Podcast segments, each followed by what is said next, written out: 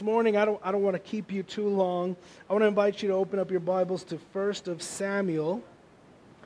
1st Samuel chapter 17. We're going to talk about a character in the Bible, a man of God that a lot of people love talking about, and I do not. But God has us here, and He's got us here for a reason. 1 Samuel 17 3. When you've got it, say, Yeah. And if you're cheating on your phone, say, Yep. All right. All is good, but I want paper. All right. 1 Samuel 17 3. And the, isn't it funny when people say Philistines? It's like they're trying to sound whatever. All right. And the Philistines, no. ah. All right. And the Philistines stood on the mountain on the one side, and Israel stood on the mountain on the other side, with a valley between them. And there came out from the camp of the Philistines a champion named Goliath of Gath, whose height was six cubits and a span. That's pretty big. He had, he had a helmet of bronze on his head, and he was armed with a coat of mail. And the weight of the coat was 5,000 shekels of bronze. And he had a bronze, he had bronze armor on his legs, and a javelin of bronze slung between his shoulders. The shaft of his spear was like a weaver's beam, and his spear's head weighed 600 shekels of iron. And his shield bearer went before him. He stood and shouted to the ranks of Israel, Why have you come out to draw for battle? Am I not a Philistine? And are you not servants of Saul?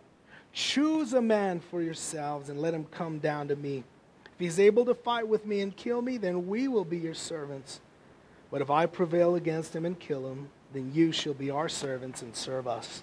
And the Philistine said, I defy the ranks of Israel this day. Give me a man that we may fight together. When Saul and all Israel heard these words of the Philistine, they were dismayed and greatly afraid. This is the reading of the Lord this morning. Let's pray.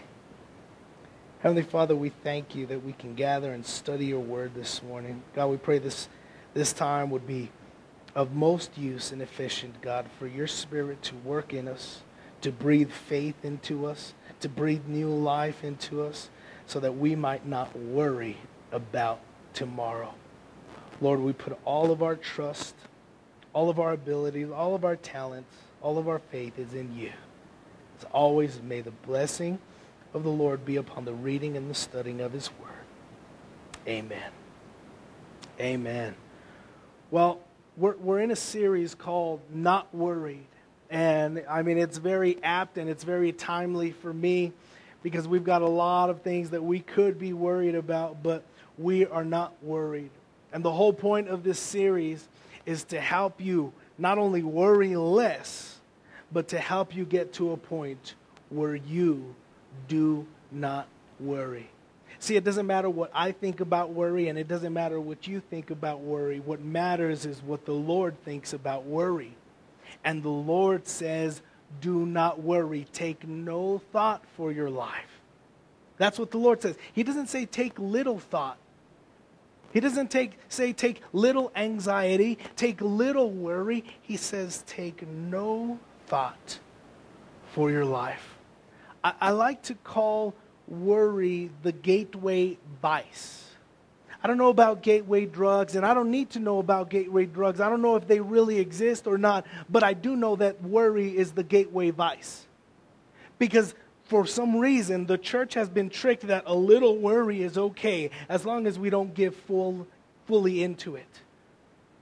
And according to Jesus' words, that, that is not true. He says, Do not worry at all. Someone sent us a reflection, and it was awesome because it reminded them of the message. And I was like, this is so awesome. But even in the reflection, the person writing it, it's almost as if he's saying, hey, it's okay for you to have a little bit worry, just don't give fully into it. And the Lord says, do not worry about your life, what you will eat and what you will drink. What that tells me is that the Lord wants me and you to live a worry free life. So I want to do the test this morning. How many of you were able to at least worry less or not worry at all this week? Come on. Yes, yes, let faith and hope arise. Come on. If you weren't able to raise your hand, get closer to the Lord. Like, well, I mean, trust the Lord more.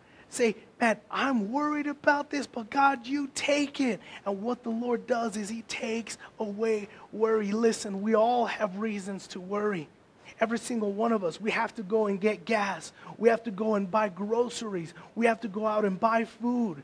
We have to watch another team win another Super Bowl when they don't deserve it, man. And we all have to see all that. And the Lord's saying, don't worry. Man, I was like Thomas Edward Brady, come back and save us. Anyways, okay. Um, all right, so this morning we're focusing on David, and we shared that passage so that you get um, your, your, your mind around what is going on and the context that we're jumping into.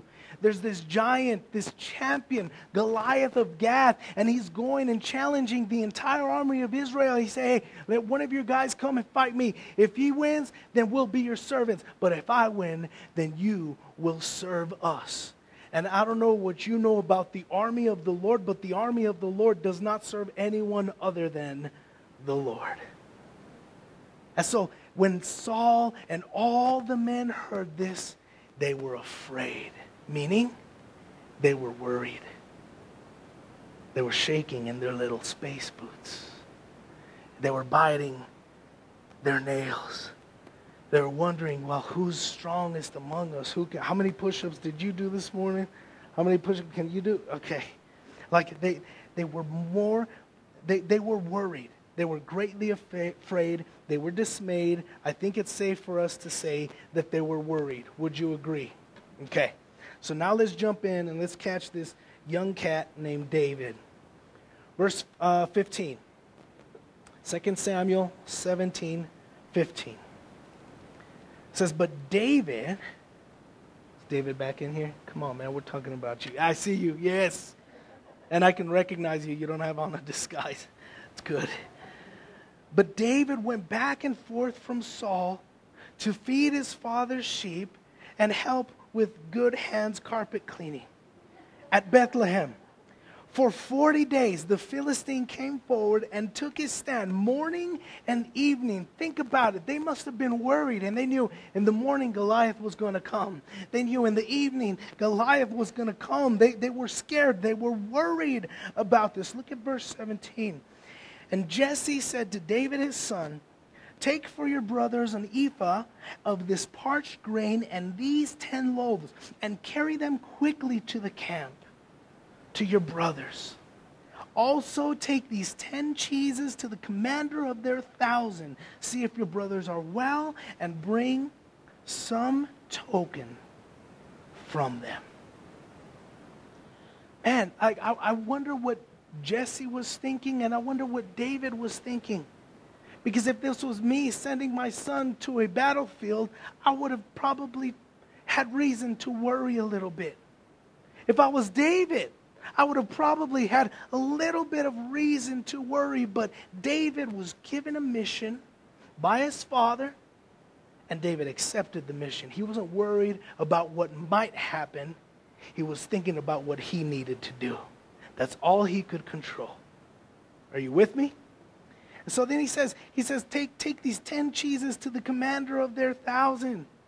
That's like your mom baking a cake for your boss, right? That's like you making cupcakes for your supervisor. You're trying to, you know, butter them up, right? You're trying to get on their good side. But then Jesse says, See if your brothers are well and bring some token from them. Now, what do you think this token means? Let us, let us know that they're doing well. Sometimes it could be a ring. Sometimes it could be like a lock of hair. It could be different things. But it's like, hey, let give us proof of life. Je- uh, David, I'm seeking proof of life that not only are my sons alive, but that they're doing well. And so that's what he means by bring some token. Look at verse 19. Now Saul and they and all the men of Israel were in the valley of Elah fighting with the Philistines. And David rose early in the morning and left the sheep with a keeper and took the provisions and went as Jesse had commanded him. He got a mission and he went as he was commanded. And he came to the encampment as the host was going out to the battle line, shouting the war cry. Again, he could have been nervous. He could have worried. He could have said, Man, what did I get myself into? Have you ever been in a what did I get myself into moment? Where you're like, what did I agree to?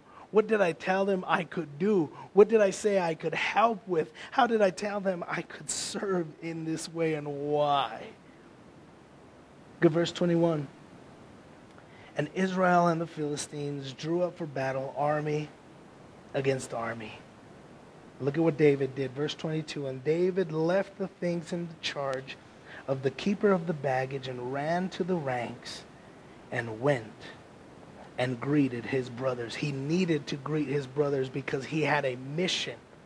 His father wanted some token to know, hey, give me something that, that, that you're alive. Give me a ring. Give me a lock of hair. Give me a piece of your clothing. Give me something so that we might know it would be a token of good faith that lets us know that you are alive. Look at verse 23.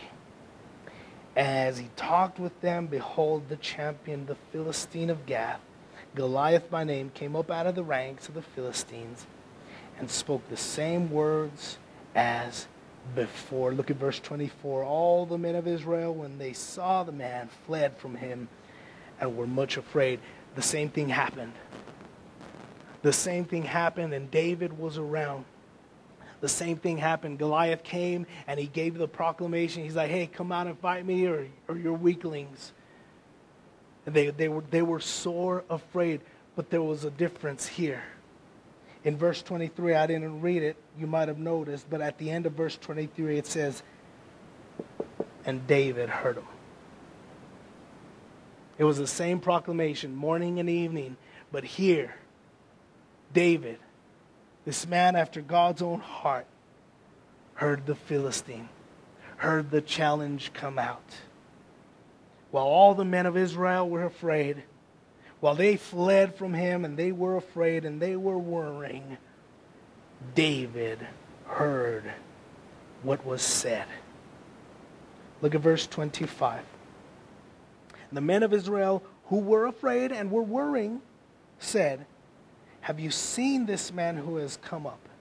Surely he has come up to defy Israel, and the king will enrich the man who kills him with great riches and will give him his daughter and make his father's house free in Israel. It's like he's saying, hey, if anyone owes Uncle Sam anything, we'll forgive that if there's someone who can come and kill this champion. Not only that, the king will give him great riches, will give him his daughters, and his father's house will be free in Israel. Look at verse 26. And David said to the men who stood by him, What shall be done for the man who kills this Philistine and takes away the reproach from Israel? Who's David worried for? He's worried for the reproach that has come against the armies of the living God, the reproach that has come against Israel. David isn't thinking about himself right here. He's thinking about this guy who's coming out and offending the army of the living God. And David's like, what's going to happen when, when, we, when we wipe this guy away? What's, what's going to happen to the man who kills this guy and takes away the reproach from Israel? For who is this uncircumcised Philistine that he should defy the armies of the living God?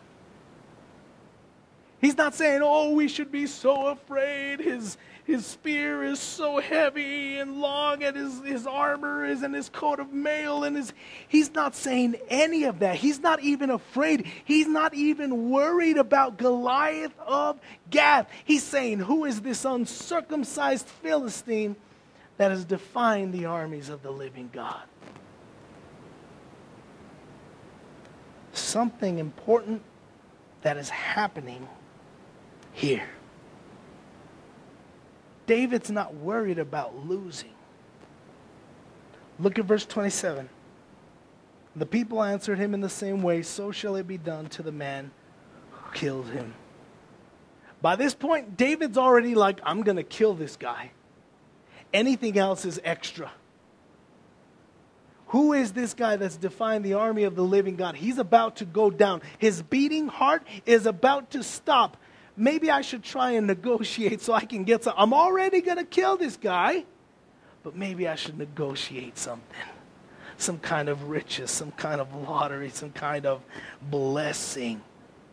See, David isn't worried about losing to this guy. Everyone else is afraid. Everyone else is worried, but David knows the power of God. I want you to write this down as we focus on God's power, we don't have to worry about our circumstance. As we focus on God's power, we don't have to worry about our circumstance. It doesn't seem doesn't matter how impossible it might seem. It doesn't matter how unlikely it might seem. When we focus on God's power, when our trust and our faith are in him, we don't have to worry about our circumstance. They might seem like a giant, but they're just a pawn that he's ready to move off the table. It might seem like it's impossible to get that healing, but it's just a pawn getting ready to be moved off the table. That addiction might seem so hard that it's got you tied up for years. And it might seem like you're never going to get out of that pit. It's just a pawn that he's getting ready to move off of the table Stop treating that problem, that circumstance, like it's bigger than your God. Are you with me? We're all getting it. I've got circumstances right now that I'm like, what are we going to do? What am I, how am I going to, what should my strategy be? We've all got it. It's not bigger than our God. Come on. There's no lack that's bigger than Him, there's no need that's bigger than Him verse 31 and 32. When the words that David spoke were heard, they repeated them before Saul, and Saul sent for him. I imagine Saul's like, Who's this brave person saying this? So he calls for them. And then he sees David. Verse 32 And David said to Saul, Let no man's heart fail because of him. Your servant will go and fight with this Philistine. When he's saying, let no man's heart fail because of him, he's saying, don't let anyone be worried about this Goliath of Gath. Don't let anyone be worried about this champion that's come to defy the armies of the living God, that's come to be a reproach to us, that's come to be a stain to us. David is so confident in his God, he said, Don't let anyone worry because of him. Your servant will go and fight with this Philistine. I want you to write this down. People who don't worry help others not worry. People who don't worry help others not worry. It's contagious. When we're brave, when we're courageous, it's contagious when we're filled with encouragement and hope, especially when we have no reason to be, it is contagious. We're able to help others not worry. I want to be the kind of person that helps others not worry. Hey, I know you're, you're going down this tunnel, and I know it seems like one way, and I don't know, it, it seems like only one thing is going to come of this, but I want to instill hope in you. I want to help give you a reason not to worry. But, but look at verse 33.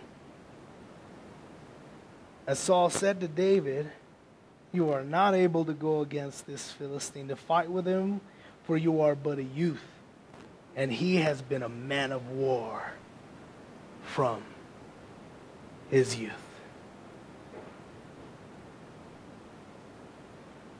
If this, if there was like a, a, a southern version of, of scripture, it would be like, yeah, you're getting a little too big for your britches. You're, you're talking, you're, you're writing checks. Go on, you can finish it. You're writing checks that you might not be able to cash. You're trying to give a payment that you might not be able to pay. So, and so Saul doesn't believe. David believes, David knows. But Saul doesn't believe. Why? Because he's filled with worry. I want you to write this down. It's, it's not the same thing. People who worry help others worry. People who worry help others worry.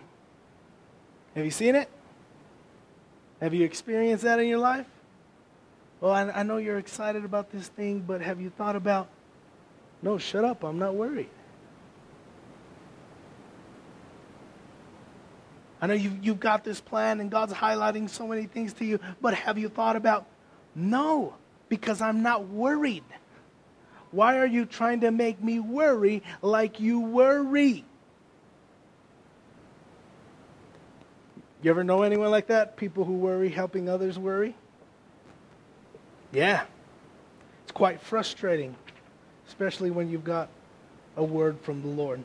Look at verse 34. But David said to Saul, Your servant used to keep sheep for his father. Notice what he, he says, used to. It's like, dude, you're still on the clock, but you're just delivering supplies and getting a token.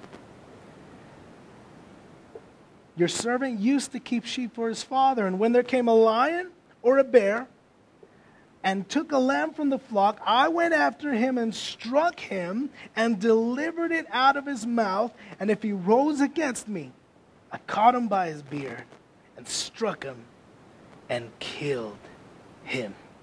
Your servant has struck down both lions and bears and this uncircumcised Philistine shall be like one of them, for he has defied the armies of the living God. This is a good word, isn't it? He's like, hey, I know you're trying to give me a reason to worry. And I know you're just trying to be a realist because a lot of worriers are like, I'm just a realist. And you're just like, yeah, but God does the impossible, so shut your mouth. Shut your faith. Your lack of faith uh, disgusts me. No one? Man, that should have got something. I could understand last week there can be only one, but that one someone should have got. Ugh. David's like, hey, here's my resume. Here's why I'm able to come against this, this uncircumcised Philistine. I trusted in the Lord, and I got a lion snap. I trusted the Lord and I got a bear. Man, lions and bears are no joke. They are no joke. I saw a grizzly. There was a boat going along this river, and I saw a grizzly come and like run after them, and I'm like, oh, he's about to get them. He's almost got a snack. it was quite nerve wracking. I wasn't worried for them, but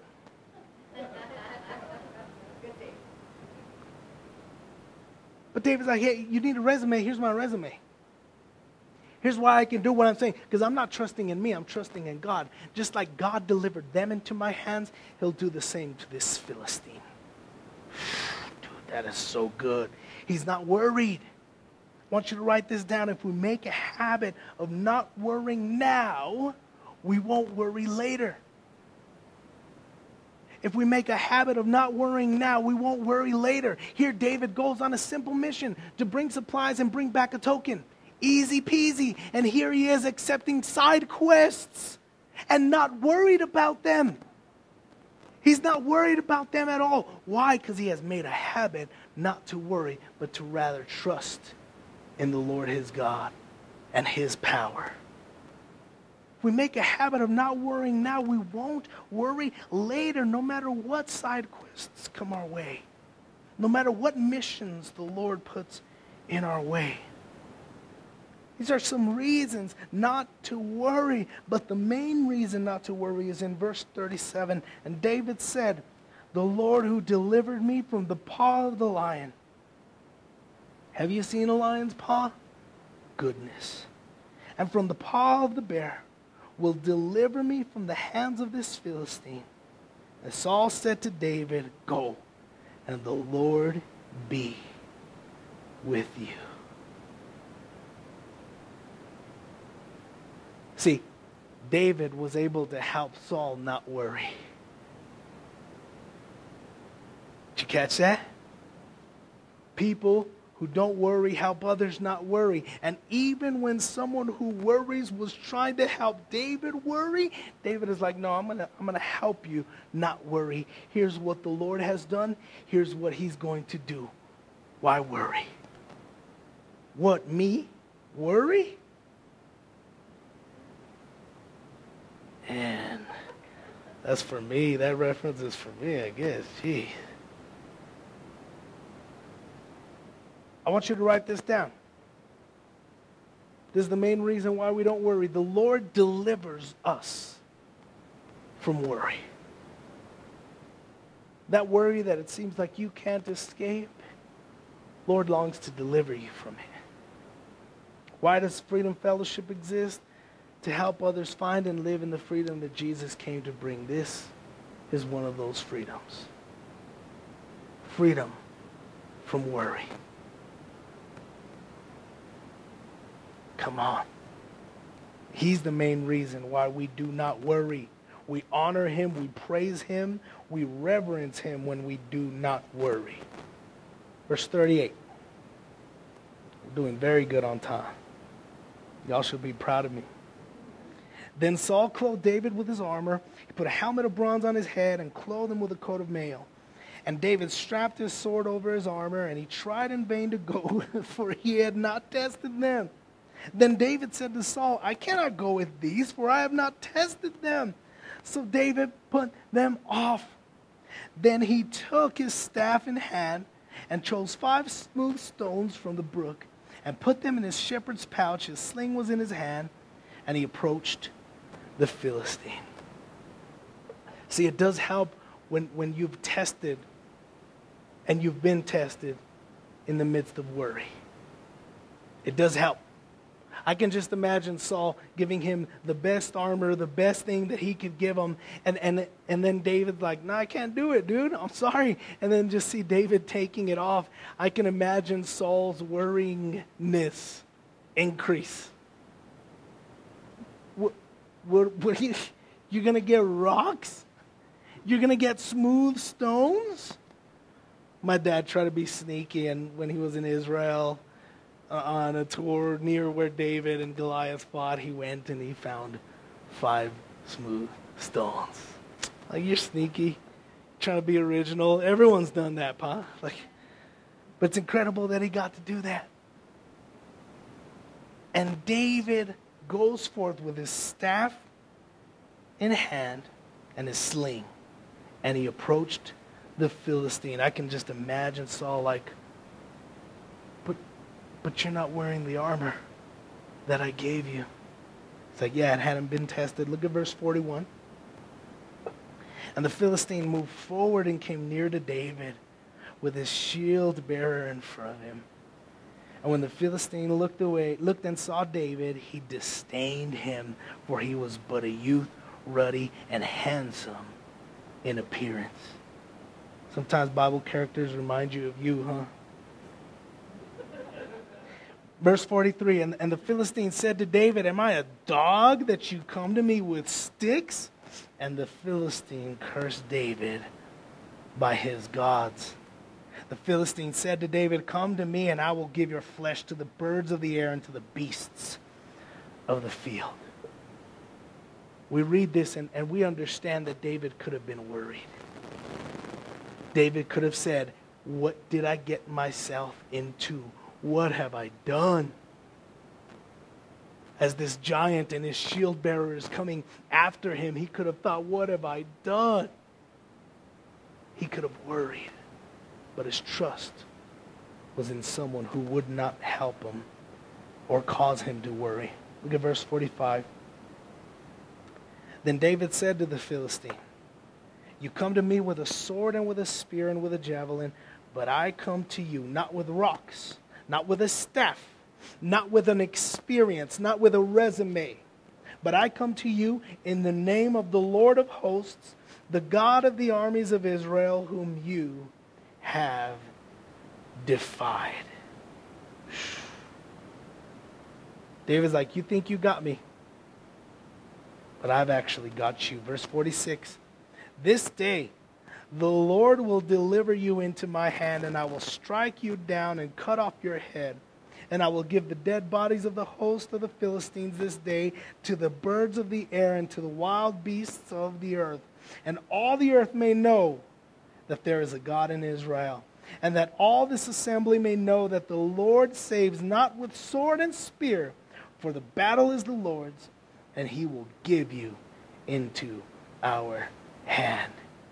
Here is David the encourager, the one who is not worried, helping others not worry. Goliath's like, I'm going to do this to you, I'm going to do that to you. And, and David's like, the Lord's going to deliver you into our hand. Verse 48. When the Philistine arose and came and drew near to meet David, David ran quickly toward the battle line to meet the Philistine.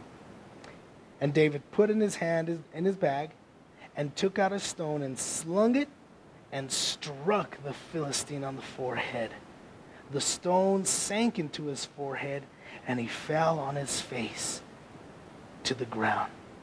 Think about the hope that's on the side of the army of Israel and think about the hope that was lost on the side of the Philistines. Their giant had fallen by a little ruddy kid and a rock. Verse 50, or so it seemed to them, but he came in the name of the Lord. Verse 50 So David prevailed over the Philistine with a sling and with a stone and struck the Philistine and killed him. There was no sword in the hand of David. Because if David had a sword in his hand, he just said, I might be tempted to trust in this sword. And if I'm trusting in the sword, I might be tempted to worry because if my trust isn't in the Lord, but rather in the sword, it's going to lead to worry. Good verse 51. Then David ran. This is so hardcore. David ran and stood over the Philistine and took his sword and drew it out of its sheath and killed him and cut off his head with it. When the Philistines saw that their champion was dead, they fled. Now, I know their children's church that they have like murals painted on the wall. And I've often joked that we should have David holding up Goliath's head Kids are like, I don't want to go to children's church anymore. How hardcore is that? This young, ruddy kid who was a shepherd, who was just on a measly little errand to take supplies and to bring back a token of life. I mean, Jesse could have been worried if, if there were cell phones in this day, right? He'd be like, yeah, hey, David's, he what? He's doing what?